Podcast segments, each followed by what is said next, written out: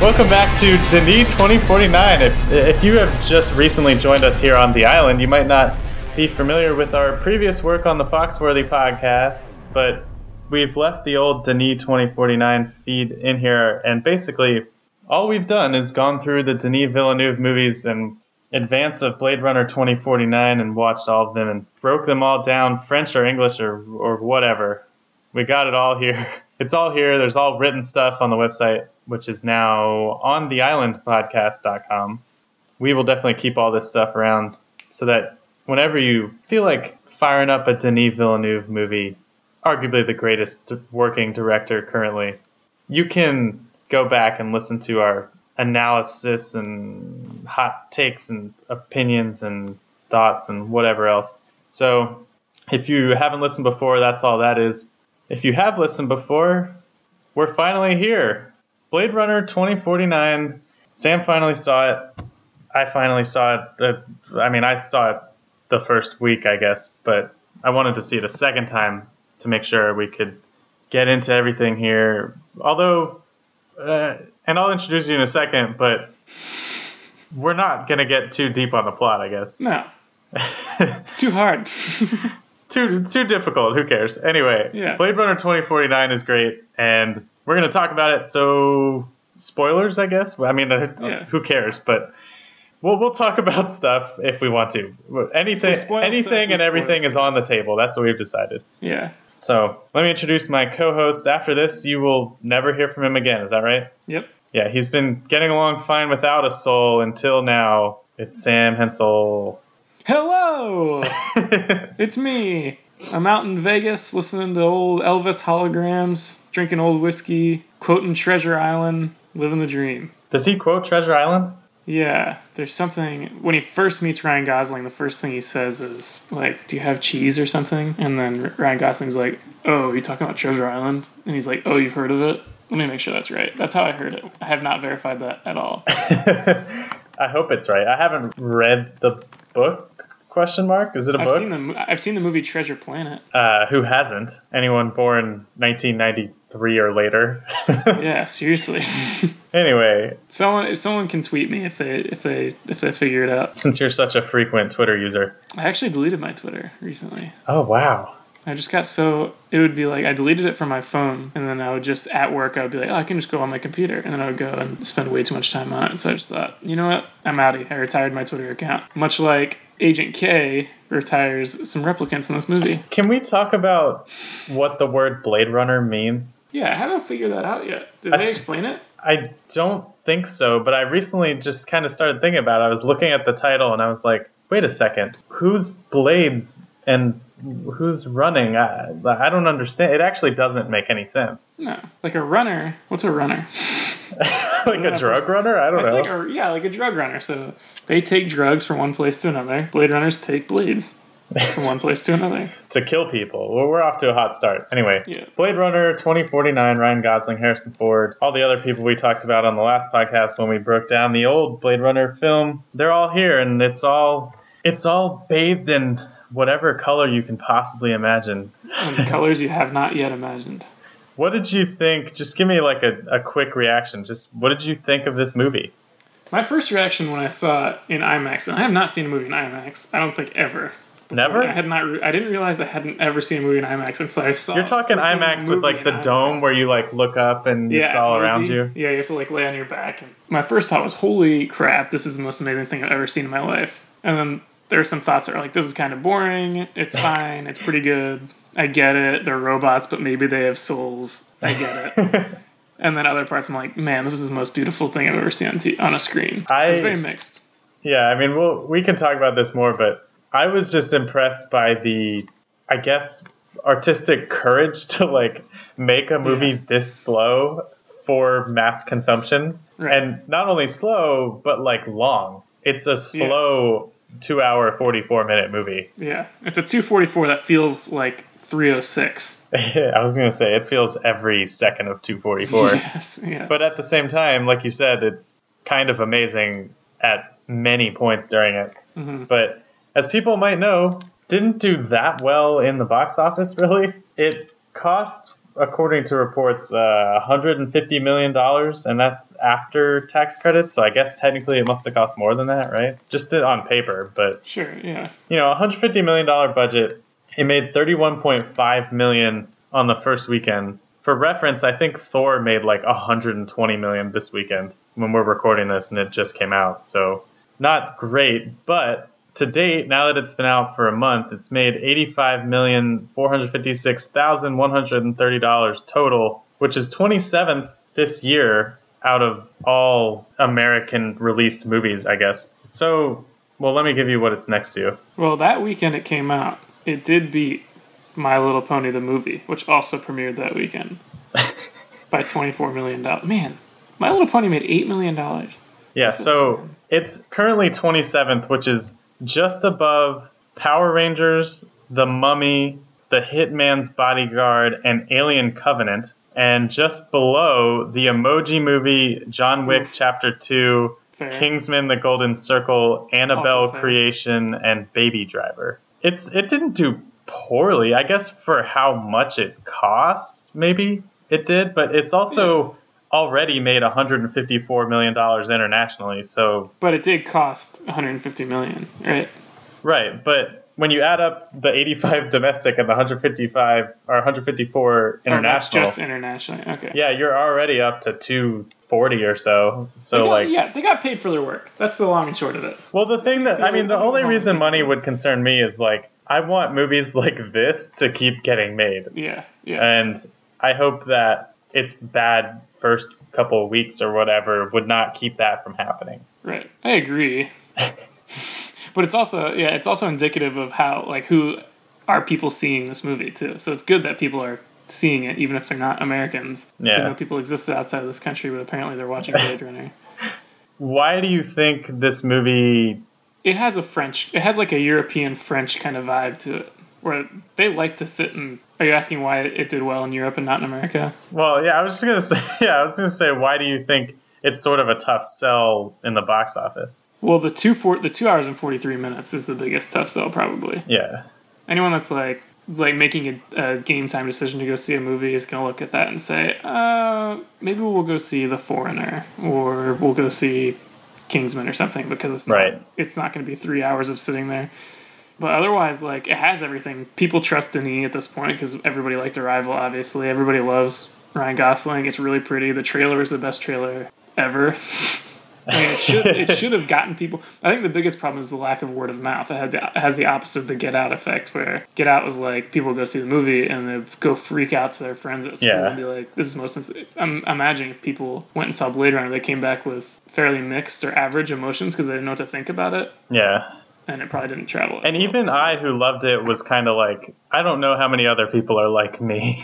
yeah, yeah, exactly. And I and I mean, I, the net total of how much I liked it, I really did love it. But I loved it in spite of a lot of stuff. Where if I'm recommending this movie to somebody, I would hesitate for most people, just because I I would go just to look at look at the colors in the movie and hear the trumpet blast or whatever that horn sound that was for three hours. But anyway, whether it's Christopher Nolan just raking in dough for every movie he makes or not, my plea after Blade Runner is let Denis work. You know, Yeah, let him eat. let him eat. Feed the, feed Denny. Quick quiz: You don't have a box office in front of you, do you? I have a box office website in front of me. All right. Well, don't look at it.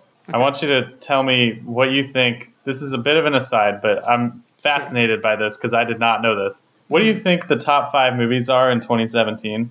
Grossing. Yeah. Okay. I'm gonna say it for sure. I'm gonna say maybe Get Out, uh, Dunkirk. It is the only one you've gotten so far. Okay, that's fair. What else came out this year? Um, is there super? Oh, Wonder Woman. Yes. There are no great animated movies.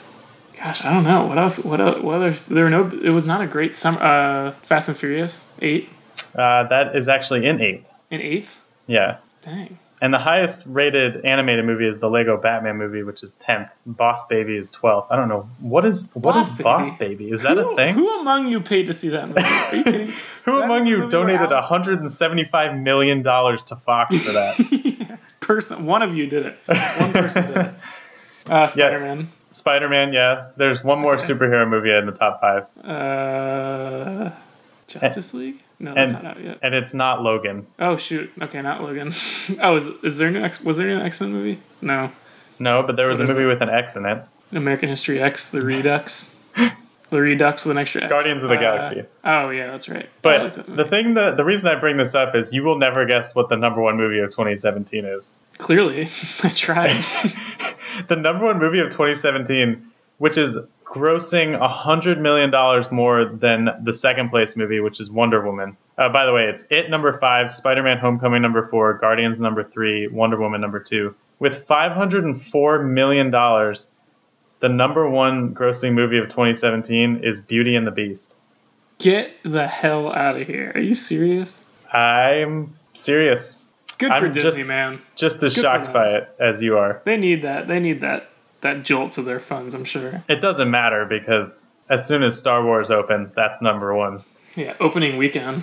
it makes five hundred million dollars opening Yeah. weekend. That would be unbelievable. Anyway, we're here to talk all about Blade Runner. products. We talked about the original Blade Runner on the last podcast that we did for Denis twenty forty nine. You can find it down in the feed somewhere. And you know, we broke down the is Deckard a replicant? Is he not? Does it matter? And you know, they get into that in this movie, so we'll talk about that a little bit. But the relevant facts for people to know, I think, are that for Denis Villeneuve, and we talked a little bit about this, Blade Runner, the original movie, is like a church for him. Like it's one of the most influential movies of his life, apparently, and he was very excited to work on this. And he talked in an interview that I saw on YouTube. It was some Google interview that he did, and he said that you know we felt our chances of success were very narrow to like follow up on a movie that has such a cult following. And what was interesting because when you watch this movie, it doesn't really feel like, uh, although it integrates a lot of the original plot into it, it doesn't feel beholden to it in a way that like weighs it down. I don't think. No, it doesn't feel like a sequel. Yeah, and it doesn't feel like it's ruined by the pressure of being a sequel. And the th- only thing that he really said about that was that they had to accept that the expectations from fans were going to be so ridiculous, like, you know, that they would show up with baseball bats at the theater if they didn't like it, that they just had to accept it and let themselves work. And he said, when you accept that, you are free. That's so Denis. That was a pretty good impersonation. Well, I've watched a lot of videos of him over the last couple months. So Yeah, you really got to know him. Yeah, I feel like I do know. He said that one of his conditions to doing the movie, as if he wouldn't have done it or something, was he wanted to meet Ridley Scott, the director of the original, before he worked on it. Died. Oh. Ridley Scott is 105 years old. I think we talked about this. And here's what was interesting to me. So he goes to get Gosling to do this movie, Ryan Gosling, Ah, yes. Not the other one. Not not Brian Gosling. And the first thing he tells him is, like Gosling says, "So what? What is your Blade Runner about? Like, what makes it different?" And the first thing he says is, "In my Blade Runner, it snows." that was it, I guess. He just his idea was, uh, and I heard him explain this a little bit. I'm from Canada. I know snow. Therefore, I wanted it to snow. Yeah. And someone was like, hey, Denis, you know this is in Los Angeles, right? He said, it's the only way I'm signing on to this movie. Snow. Still, the reason I bring that up is because the climate and the feel of this movie are so visceral. Like it's it, Yeah. you could tell that it was something he really considered and weighed before making it because it works. It- It makes it a much colder movie. A more almost like ro- robotic movie, like a very impersonal in a lot of ways, but obviously personal in other ways. Uh, it makes me wonder what he said when Jared Leto came up to him and said, "How are you doing this movie differently?" You might have you, you might have read this, but do you know who he originally wanted to play the role of Wallace? Yeah, it was uh, Bowie, right? David Bowie. David right? Bowie. Gosh, Can you imagine how great this movie would have been? That would have been awesome. Oh man. Because when Jared, when when Jared Leto takes the keys and does full Jared Leto, you're like, okay, we get it. You think you're weird. You want to be the Joker. That's all you care about. But when David Bowie gets the keys to do weird, you get labyrinth. You get full Bowie weird, and that would be awesome. That Bowie is the better. like when Webster's was putting together the dictionary, they went to Bowie and they said, "How would you like us to define weird?" And he was like, "Let me let me take this. Let me show you. And they spent 50 years on a career that was amazing and weird.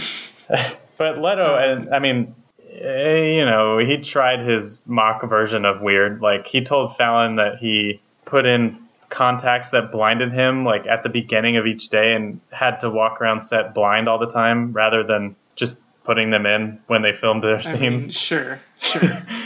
Uh, but ha- have you ever watched an interview with Jared Leto like on a late night show? no, I something I actively steer away from. Why? He's like a deeply weird person in like like he's a deeply awkward person. If you listen to his interview from the other room, you would think, "Oh, he sounds pretty normal." But if you go watch it on TV, he's like leaning over the desk and like looking.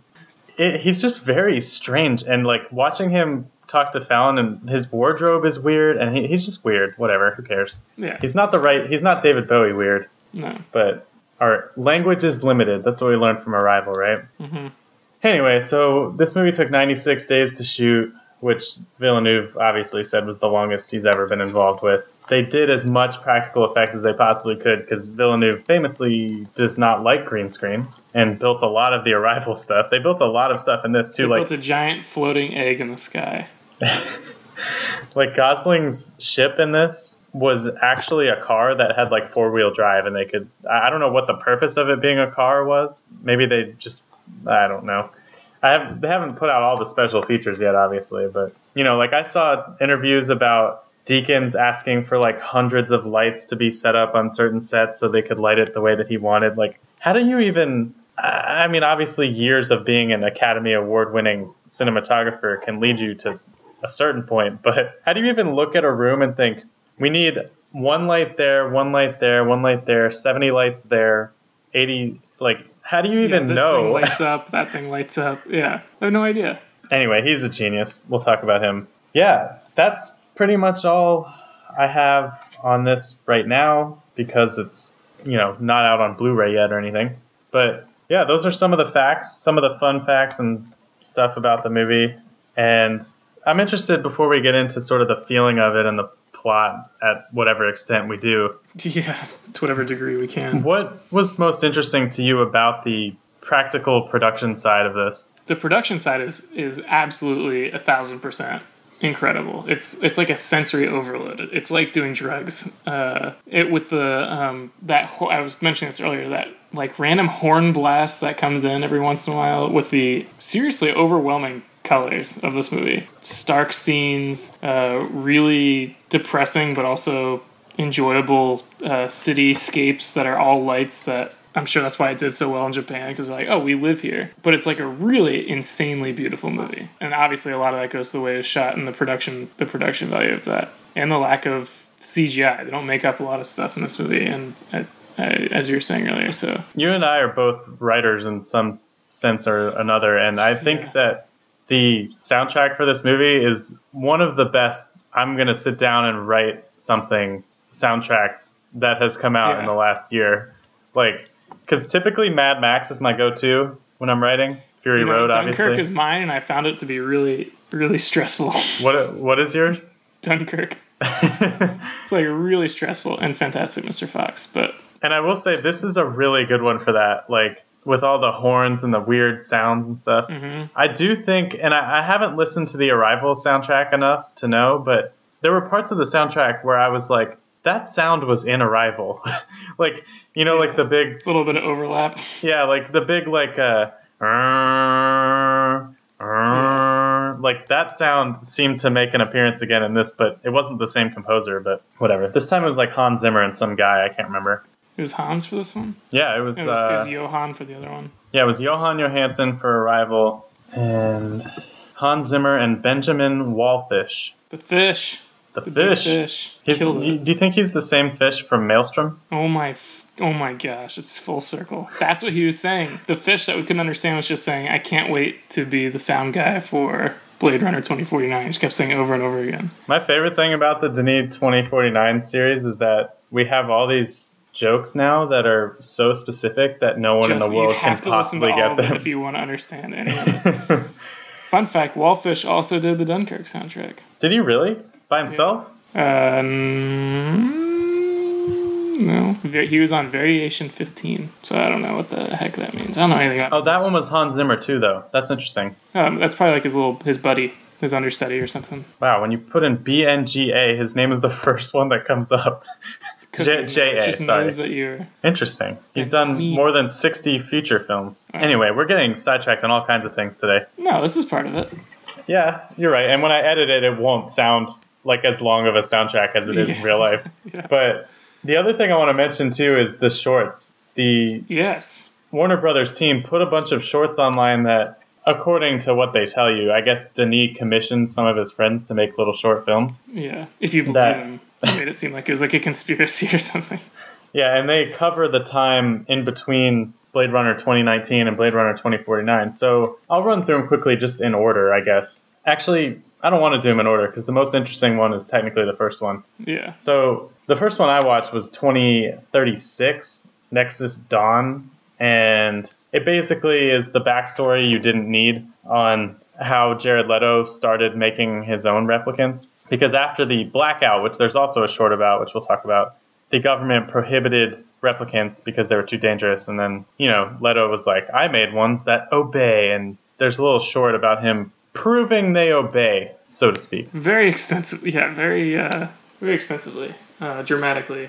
it gives you an idea of what the movie would have looked like if there was even more Leto, I guess. Anyway, we'll talk about him more later, I think. Uh, the other one, and now this is a movie I would have loved to see more of, was 2048, Nowhere to Run. And this was basically the direct setup to the opening scene of the movie that explains to you how Dave Bautista's character was found.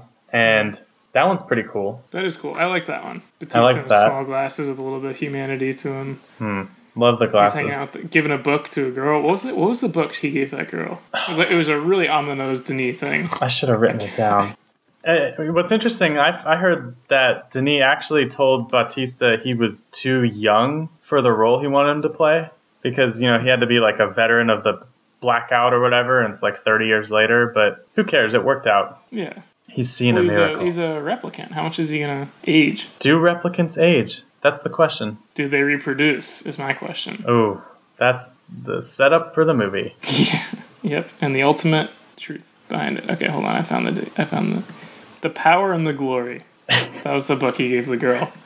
Anyway, that one's good. I wish I wrote down the filmmakers who made these shorts, but you can find it all on YouTube. Now, my favorite one, and I think your favorite also, was Yes. the one that came first in the timeline that really expanded on the blackout that destroyed every digital piece of anything that humanity had. And it was just called Blackout 2022. What was interesting about this short is it was anime. Yeah. It was super cool too. I didn't realize how much I liked anime until I saw this. If they're all like this, then I might I might get a new thing. I Yeah, might start watching. I think I've always, like, podcasts. I'm not an artist at all in a visual sense, like, you know, drawing. And I think I've always thought, like, I don't want to see the first draft of someone's drawings, you know? Sure. That's like what anime looks like to me.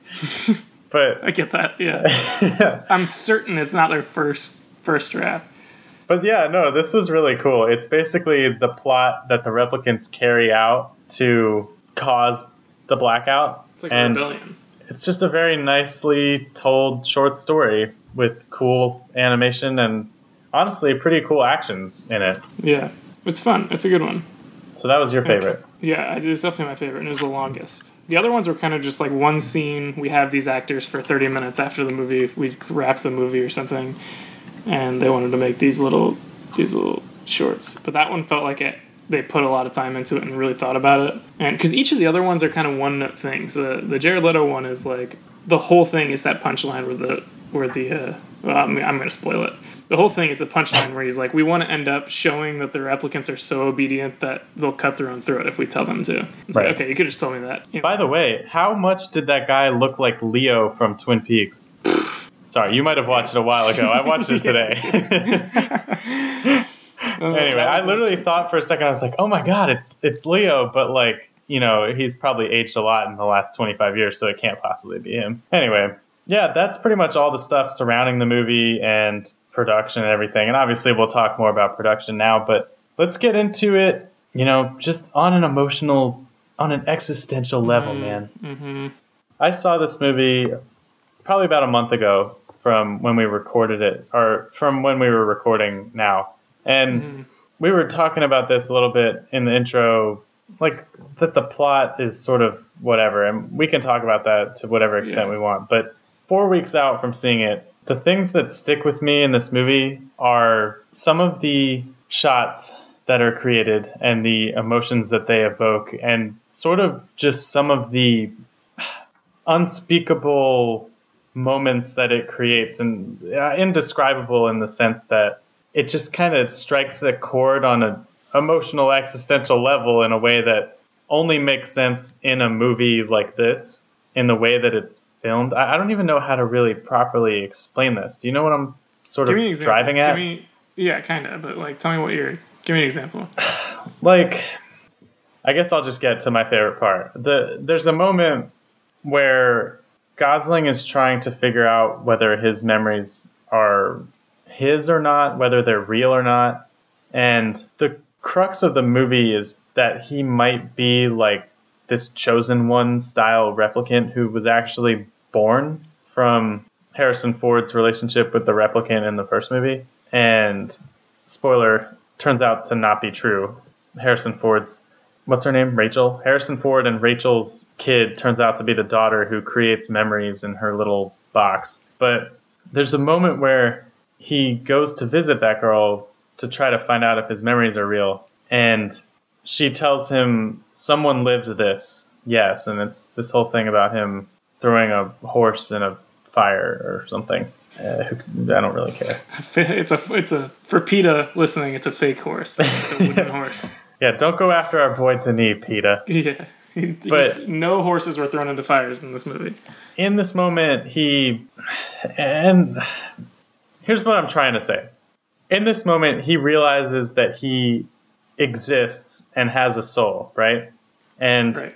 He screams like this primal scream where you just kind of see someone realizing that they're trapped in their body in a way that they couldn't ever possibly control or explain. And the reason I bring it up is because like everything I'm saying about it is not communicated in the plot or in any overt way really. It just sort of comes across in his performance and in the feeling that that moment conveys. Does that make any sense? I feel like I'm Sure, talking sense, out of yeah. my ass, but Yeah, you Um, might be, but it kind of makes sense.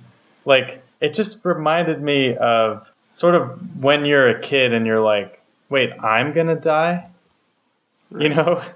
Yes. like and the fact that a movie like this could make me think about moments like that was overwhelming. That that scene in particular knocked me out of my seat, you know?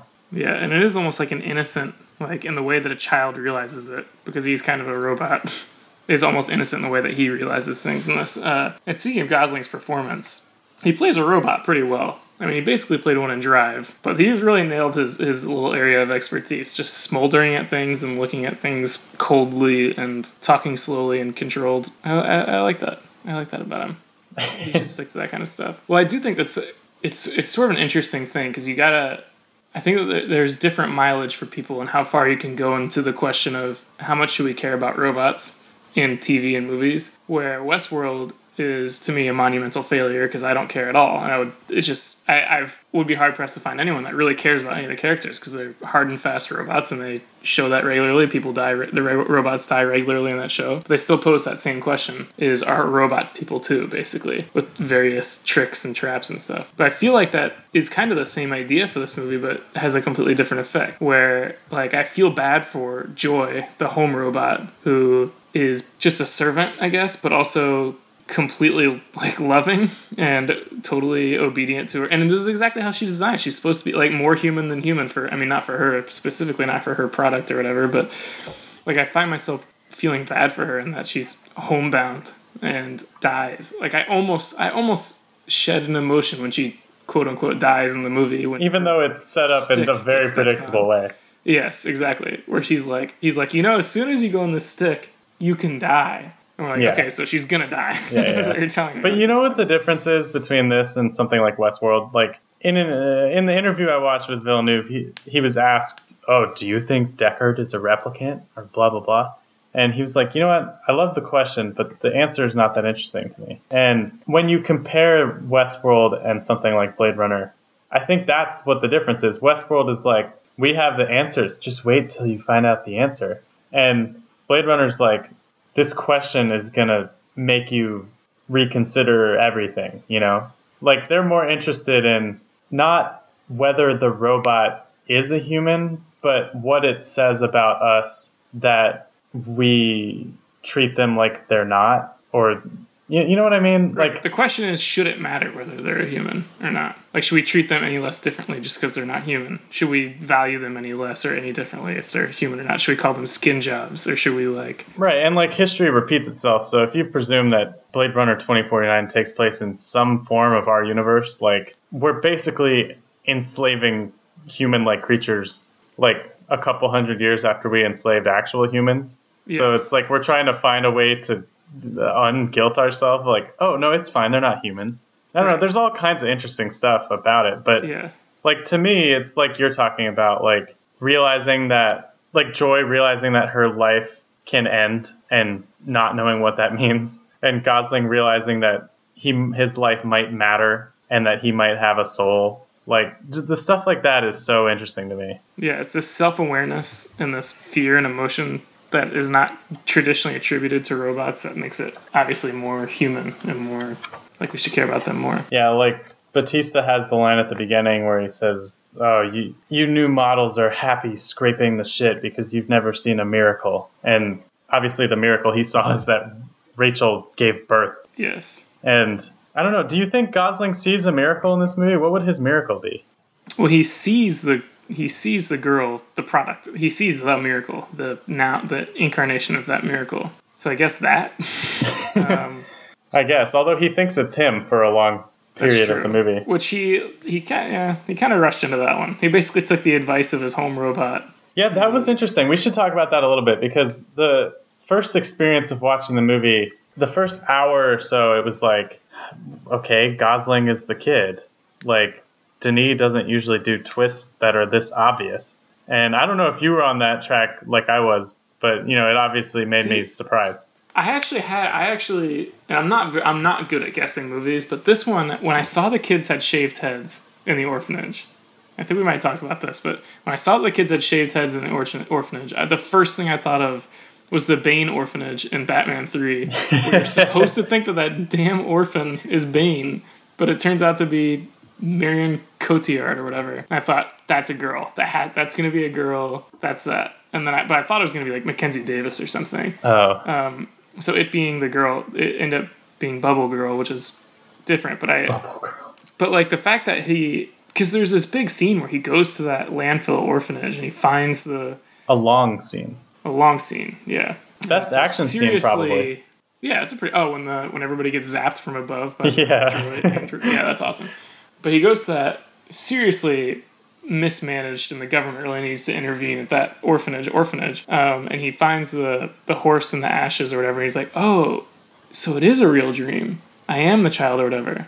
But like, we knew it was a real dream. That's no. There's no revelation there. The girl told him it was a real dream, and we've known that real dreams can exist. Well, but didn't she tell him that memories, I mean. after that scene? Didn't he go back and Probably, I don't remember. I think I, I, I'm pretty sure that took place before. But this world has long, long since posited that memories can be real. They're just not yours. Right. And so to me, I was like, he should know that all that means is that there's a memory planted inside of him. But it, it, it would still be a pretty chilling experience to find that, that horse when you assume that all your memory, all your memories are fake. Right. Yeah. Because she pretty much just says, "Yes, it's real," and he's like, "Oh, well, if it's real, then it's mine." And it's mine. He's like, ah, pump the brakes, guys. It's But, not uh, necessarily the case. yeah, and it was interesting. I think Well, I do think that. Okay, so I think so. Uh, the reason, the reason here, okay. So the the reason I bring that up is the experience of watching this movie is altered significantly by the twist. I think uh, because for the first hour you feel like they're just dragging it out. Like obviously this is going to be Gosling, but I felt like when I saw it the second time, not having that hang over it made it a lot more enjoyable. Well, that's kind of the thing where you're like, how much will it matter to me if he is the kid? And to me, I decided early on, like, it's not going to matter that much. He's still going to be a, a robot. I mean, don't get me wrong. I I didn't really care what happened at any point because I was just Right. so in. Entranced. Yeah. Yeah, like the the sound design and the visual design and production design is so ridiculous that like Yeah. it doesn't really matter what's happening. We're, yeah, we're not saying there's no like story here. There's a bunch of great little stories that aren't told via the plot, basically. The world is great too. I think a lot of the societal stuff that they sort of allude to is much better done than the first movie. Yes, I would say just about everything is better done than the first movie. Yeah. As somebody who didn't grow up obsessed with the original Blade and I watched this these two within like two months of each other, I liked everything about the new one better. I think I, I'm probably like- with you. I was going to ask you that at the end, but I think uh, this one is way more enjoyable to me. Yeah, and Um, well, that, and that's the thing. Like the first one had is is kind of the same idea. It's just 30 years earlier, where it's like the story is the story, or the plot is the plot, or whatever, and it's fine. But there are moments to this, there are elements to this. There's a world here that is amazing. It's revolutionary. It's genius. It's movie genius, and there are aspects of it that are completely genius. But overall, it's, it's like fine. This movie is that, but on drugs. It's like way blown out. The parts that are amazing are even more amazing. And like I was the Plot is even more fine. like we're talking about the experience of actually seeing it in the theater like i think that people that i saw this movie with and i don't mean like my friends just like people who were in the theater right. thought that they were seeing more of an action movie than they were Which is, in their defense, that's fair. the It trailer was like vague so you can't totally blame them but i think i saw two groups of like a couple and like a group of three or something literally just walk out during the movie and not come back. And yeah, what's that's almost cool to me because it's not like you're talking about Wolf of Wall Street or something where like there's just tons of like drugs and stuff going on and people just Which- leaving because they think it's gross. Is an experience I had because I saw that movie with my parents on Christmas Eve one year, and they literally got up and walked out. I think it was when he was snorting cocaine off of the strippers, but I think that was the first scene. I think it was the first. it was not long before they walked out. Did you stay? Yeah, I stayed. No, Yeah, I only that- stayed like an hour after them, so it was probably it was probably halfway through the movie. It was probably the Jonah Hill scene at that at that pool party. Um, what a movie. Anyway, yeah, this is a different kind of thing. And to get people to walk out during Blade Runner is to say, like, I'm going to make this as weird as I possibly can. And I don't know if you're going to want to deal with it or not. Like, or just like, or he's saying like this is going to be my thing because it's really not that much of a. It's not really at all a departure from any Denis movie. If people had done their research with this podcast like they should have before seeing this movie, then this is exactly in step. Yeah, It's come on, Warner step. Brothers, hit us up next time. upward. Yeah, we would definitely. We, we wouldn't be getting more people to the theaters. But we would getting. We'd be getting the right people. That's what I think. yeah, the right people. The right people. Like do- thirty people. I do think that it's it's one of those things where more people should have seen this, but I also don't begrudge people for not being into this. But like for example, let's talk about it. Mackenzie Davis comes in Her cool hat, with Ana de Armas, I think, Ana de Armas. Yeah. and she's like, "All right, remember that scene in Her where have you seen Her? Yeah. If people haven't seen Her, there's a scene where Joaquin Phoenix is tired of just talking to Scarlett Johansson, his computer AI thing, and he wants her to be embodied, so he hires the blonde girl from Mr. Robot to come in and act like the body. And they basically do that here where Mackenzie Davis comes in and embodies the hologram of Joy and like, you know, has like a romantic thing with Gosling. What's interesting is the scene feels like it's 30 minutes long, but I think they only like kiss for like 5 seconds, but the scene is like forever. Yes, it's just a crap ton of double exposure of hands on the back of Gosling's head, and and trying. It's them. It's really kind of funny because it's them like trying to be in step with each other. And it's like hilarious. Like it's like she's wearing a weird suit or something. That was arguably my favorite scene of the movie. That was unbelievable. I was It was just like, pretty, it was pretty interesting. especially because the longer it went on, I was like, I can't believe this is in a major motion picture. Well, yeah, because like it's fairly art house thing to do. We we got the idea of what was going on in a more expedient movie. They could have sent the exact same message plot wise in a matter of five seconds of just like now I'm locked in. Boom, next scene they've had sex. But this is like we want you to experience this with us. We want you to sit through this. I actually That's what I was just a this. fan in general of all the Joy scenes, like the first one where she walks out and changes clothes like three times, and then they go out in the rain. Like that was just some next level visual effects work that I can't even imagine Yeah, how that fun. happened. That was like the fun side of this, where you, where you, they kind of got to play with the technology of the future a little bit and be like, this is what can happen. This is the kind of Siri that we can have in the future, basically. God, there's so much in the movie. We we haven't even really touched on what ninety percent of this, but I know we haven't even gotten into Dave Bautista Worm Farmer yet. what do you want to say about Dave Bautista Worm? Farmer? I could Worm watch Farmer? that movie all damn day. Dave Bautista Worm Farming, the movie, would be awesome. That was a great scene. I'm That's in. all I have to say. I'm in. I, I, God, it's just everything happens in this movie. You know, I don't even know. Like, I guess we should talk about Harrison Ford because the action scenes, although they are few and far between, are pretty cool. There's the mm-hmm. scene that I just talked about at the dump yard, dump yard, junkyard. I don't know, Landfill. landfill. There's the scene at the end, which Oh, was the sinking ship. confusing geographically. I didn't really understand how they were drowning because I thought they were on a water. It didn't really make sense, but it was cool. And the bad girl is Bad girl. the villain The villain. is pretty cool uh, and does some pretty awesome things where she just like grabs people with her legs and like kills them. But Which is interesting because she's kind of the, and I'm just not thinking about this. She's kind of the anti Rachael from the first movie. She has the same job, but she's the complete opposite. How about the fact She- that her name is Love and the AI thing's name is Joy? And it's Yeah, like real creative in the future. And it's like, yeah, it's like love killed Gosling's joy. I think is how you would say it. And then Oh, okay. Is that the kind of thing they're going for? I don't know. And, and then Gosling had to drown love? Question mark. Anyway, did you think, by the way, when he drowned her, that he they intentionally made his blurred face in the water look like Rutger Hauer from the first movie, or was that just me? That I could not even tell you. I'm sure if I if you showed me that scene again, maybe. But it was like an extended shot, like a long. it was decent amount of time. Anyway, the fight with Harrison Ford is what I wanted to bring up because I thought That was or the uh, the one in the Vegas casino room. or something. Yeah, Cas- yeah, whatever the heck that was. That was Yeah, cool. was awesome. because movies have been trying for a couple years now this thing where they just put an action scene over a famous song or something instead of you know Hans Zimmer. Like they'll be like, but what if we put bell bottoms and just make that the whole action scene? And for this one, they did uh, Elvis. And it was cool because it just kept flashing on instead of sort of playing over, and then the strobe lights was- and everything. That, I, that was gave me epilepsy. That whole experience. Did you know that during one of their takes, Harrison Ford actually punched Ryan Gosling? If you had said in every take he actually punched Ryan Gosling, I would said, yeah, that sounds about right.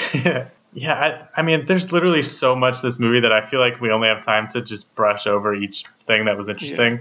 But, I that- do want to talk about this part because I really like this part. This is a very.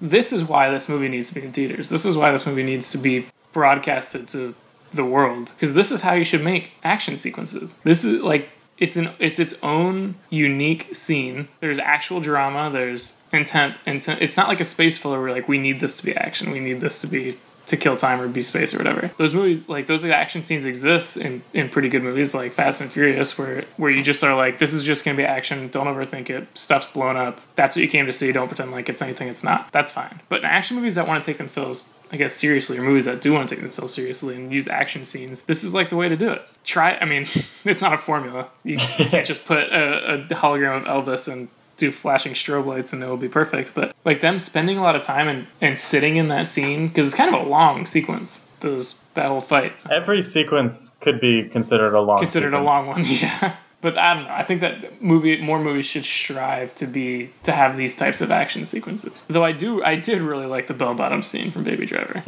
oh, by the way, I didn't think of this until today because I saw somebody tweeting about it. Kevin Spacey has obviously had a a, a week full of. Uh, you didn't want to say rough. I didn't want to say. I didn't want to make it sound like it was something that You was happening to him. You know, Yeah, like okay, it's something yeah. he's wrought. I think, but there's been a lot of sexual assault allegations, and to suffice it to say, it's a weird look now for there to be a movie where he's holding a kid hostage and calls him baby repeatedly. sure. Yeah. Fun movie though. Yeah.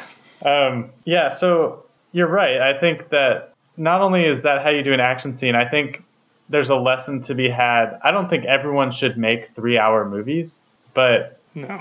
I think there's a lesson to be had for taking your time on a visual level. Like, it's not like they overdid like exposition or something, you know? No, Because like right. people always talk about, oh, you can make it shorter because you don't need this to explain this, but when they're literally just doing it visually, like you should take more time to work sometimes.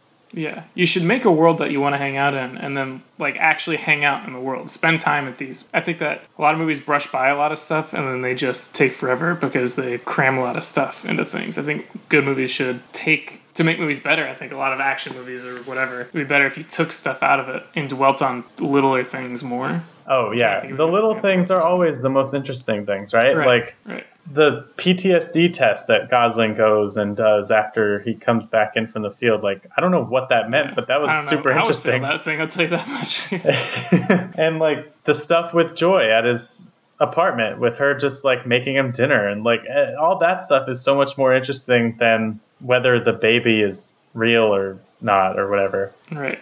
That's what was great about this movie and you know, not to wrap everything up right now, but I'm I'm just I'm glad it exists, you know. Yeah, me too. I'm interested. We've put it off for this long. I mean, we talked a little bit about it during the short, but Whoa. What movie do you think Jared Leto thought he was in? Jared Leto thought he was doing an on-screen audition again for the next Joker movie. But like a blind, calm Joker. They said this time you're gonna play a blind, calm Joker who's created a bunch of robots. And he said, "Let me get, let me do it. Give me the keys." I thought they did a good job leaving him out of the movie as much as possible. Yeah, yeah. My that. question is, was were those was this a really good two hour and fifty nine minute movie that they were just like, uh, we have to get rid of a lot of Leto? I don't know. He he just he goes over the line that I literally was just talking about of like over explaining and trying too hard to make the existential literal, you know? Mm-hmm. Like it works so much better in so many other places in this movie and not well with him, but he does fine. He's not he's not out and out bad. Well, here's the thing. Why is he why is he all the way bad?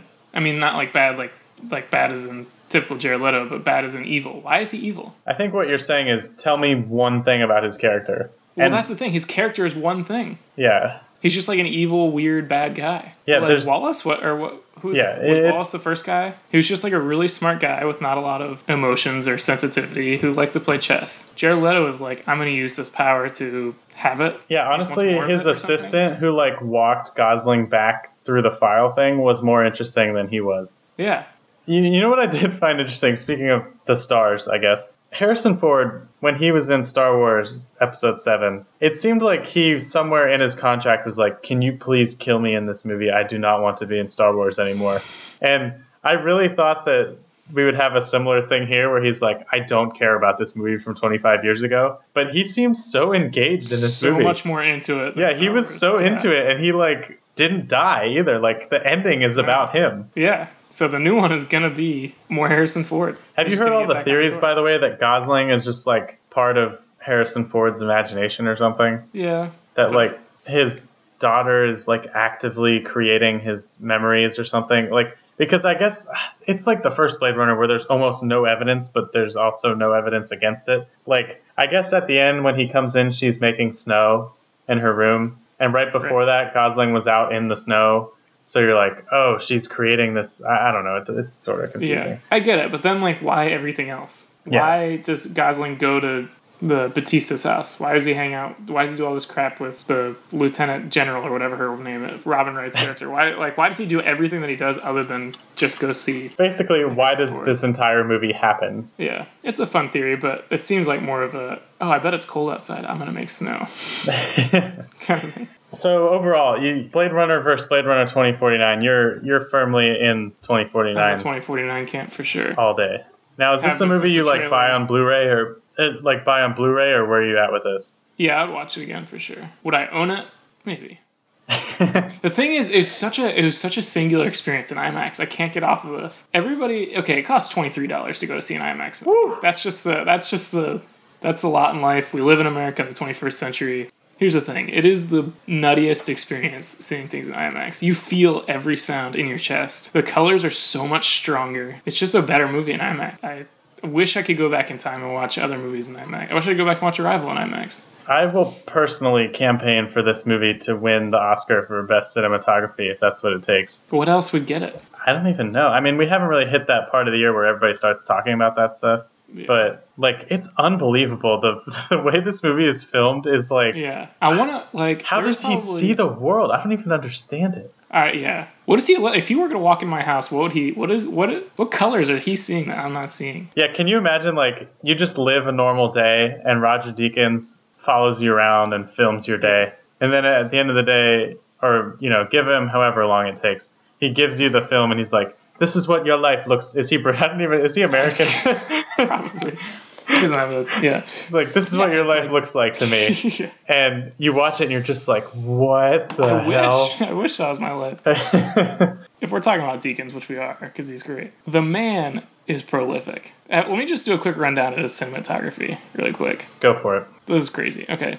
Uh, Blade Runner, Hail Caesar, Sicario, Prisoners, Skyfall, True Grit. Uh, I'm skipping bad ones, so No Country for Old Men, uh, Beautiful Mind, Oh Brother Where Art Thou, Big Lebowski. Uh, I'm gonna skip most of the 90s here. 1984, which I'm sure was a good movie. It's just like a lot of stuff. it's just all, the man. and everything great. was so like practical too like everything was so you could tell that they worked to make everything real like Mhm. it just felt like a world like you like you were saying i wanted to go visit it even though it was like a dystopian place i was like i want to go Right. there I want to keep watching it. I want to keep like and and I feel like every five seconds, if you just took a screenshot of what was on on the screen, I would want that as a poster in my right. Yeah it's unbelievable. And plus they had seven uh, at least in the credits i counted seven visual effects companies working on this movie. I imagine they had like one for joy one for Yes. oh yeah like one for one for uh, the giant robot. That was a really interesting part, the pink robot or whatever. where Oh, yeah. it's kind of a like there's a degree of artificial intelligence in this where it's like it's almost tiered. Where like Joy is almost a lesser artificial intelligence because even Gosling, who's a robot, completely like forgets about Joy when the giant pink robot leans down and calls him Joe because he's like. And then you see, and of course, throughout the movie, you see billboards advertising Joy, and it's the same exact face everywhere. And he kind of like cuts i guess like it, he almost like cuts mental it's what it seems like to me. He cuts ties with joy in that moment where he's like oh they're all the same. Or See- even this robot has such sentience and emotion that he's even able, he's even looking down on, on other robots. That's interesting because I didn't quite think of that that way.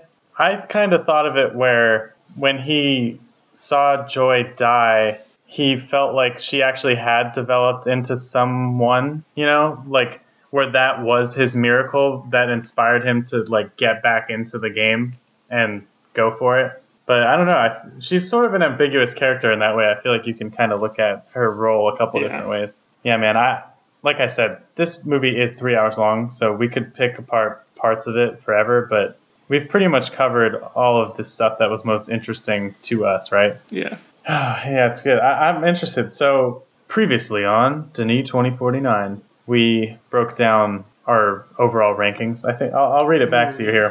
We had Maelstrom last, August 32nd, second to last. Uh, Incendies third to last, which would be sixth overall. And then top five, we had Arrival number one, Prisoners number two, Enemy number three, Sicario number four, Polytechnique number five. Where do you think this movie would fall? i would put it above i'm gonna put it at two and this is gonna change overnight because i've liked i've liked the movie more and more since i've left Yeah. it's sort of like the radiation is like setting in with my skin and i can i can feel myself getting poisoned by this movie but right now arrival is just so complete to me Arrival's I mean- a borderline perfect movie. Yes, and Prisoners is in the same way a very good package, but I think the highs of Blade Runner are so much higher than the highs of Prisoners, Yeah. Even though the lows are lower. that'll put it above Prisoners. But it, I think that Arrival has those highs and it has that those sort of Kubrickian, Ku- Kubrickian Stanley Kubrick esque whatever moments to it that are like this is exactly what movies are supposed to be, and I think that that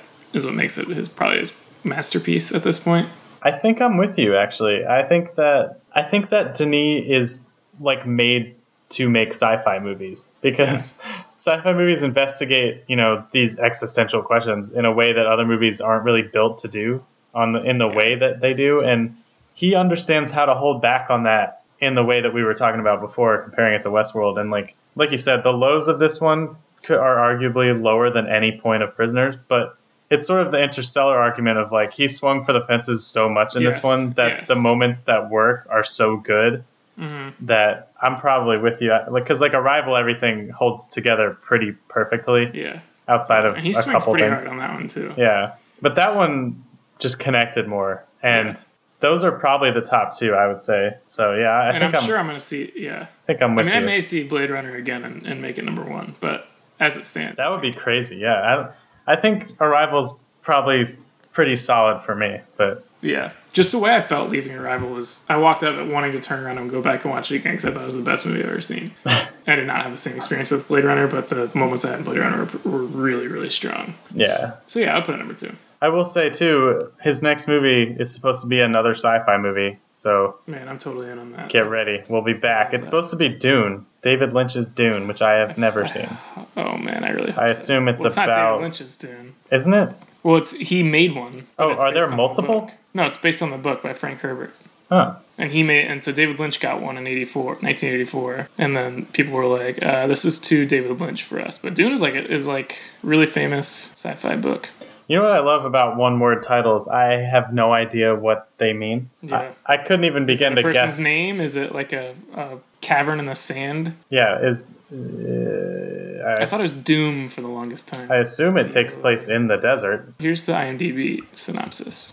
A duke's son leads desert warriors against the galactic emperor and his father's evil nemesis when they assassinate his father and free their desert world from the emperor's rule. It's basically Lion King. I honestly lost you after like two words there. it was like too much plot. It's really Kyle MacLachlan's in the original. oh man, Kyle McLaughlin. Go back listen to our top ten TV characters episode. I left that up here too, so Great. that's a good Yeah, we're one. gonna have to do a top ten uh, TV shows of the year. Oh man, I don't know if I've watched ten TV shows this no, year. it's been a slow year. I have a lot to watch. I know you should see my list of TV shows. It has probably forty shows on it that have entire seasons that I have not watched. Yep. It's been a tough year to keep up with TV. Is American Vandal on that list? Because that show is hilarious. It's great. It's such a great show. I have not watched that yet. It's anyway, a true crime show that is fake, but it's better than true crime. It's just regular crime. we'll talk about. TV later. We'll talk about Denis later whenever he comes back. But for now, we have finished Denis 2049. How do you feel? I feel really good. Would I have felt better if we did Guillermo del Toro?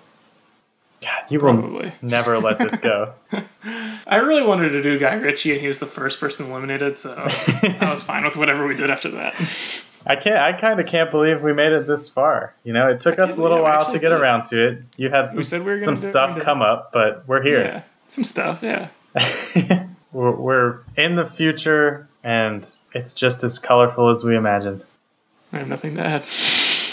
I assume Levi is almost done playing his guitar. Oh, I cut Levi from the show. Did I tell you that? No, what the heck? Yeah. Now that I got the new logo and everything. incriminating that I don't listen to the show. well, I, don't, I mean, what can you say? Survivor is a niche market. sure. Yeah, Levi. Obviously, no no offense to him, but when we came up with the new logo, the Foxworthy podcast theme song didn't really make any sense. Sure. We're working What on it. use for the music? We'll have new music. There might not even be music on this one. Maybe I'll edit in some Blade Runner music in this one. Listen, man, I learned how to use GarageBand when I put together my demo reel because I didn't think that you were allowed to use anybody else's music. And I made a pretty sick beat. I can lend it to the pod if we really need it. Oh man. we'll see. We'll check it out. island, OTI. All right. Well, thanks for joining us on the island for Denis 2049, and On thank you, Sam, for coming through all of this all with way out me. here to Denis Island. Yeah, Denis Island. We have spent a lot of time here, and I guess we'll have to go back to shore. I kind of want to stay, you know? Yeah, camp out, set up a nice orphanage in the landfill, maybe farm some worms, make some silk. I have a feeling if Dave Bautista was on this island with us, you would never leave. I have too many questions about the, the harvesting and planting and sowing of worm seeds. We never should have killed them. All right.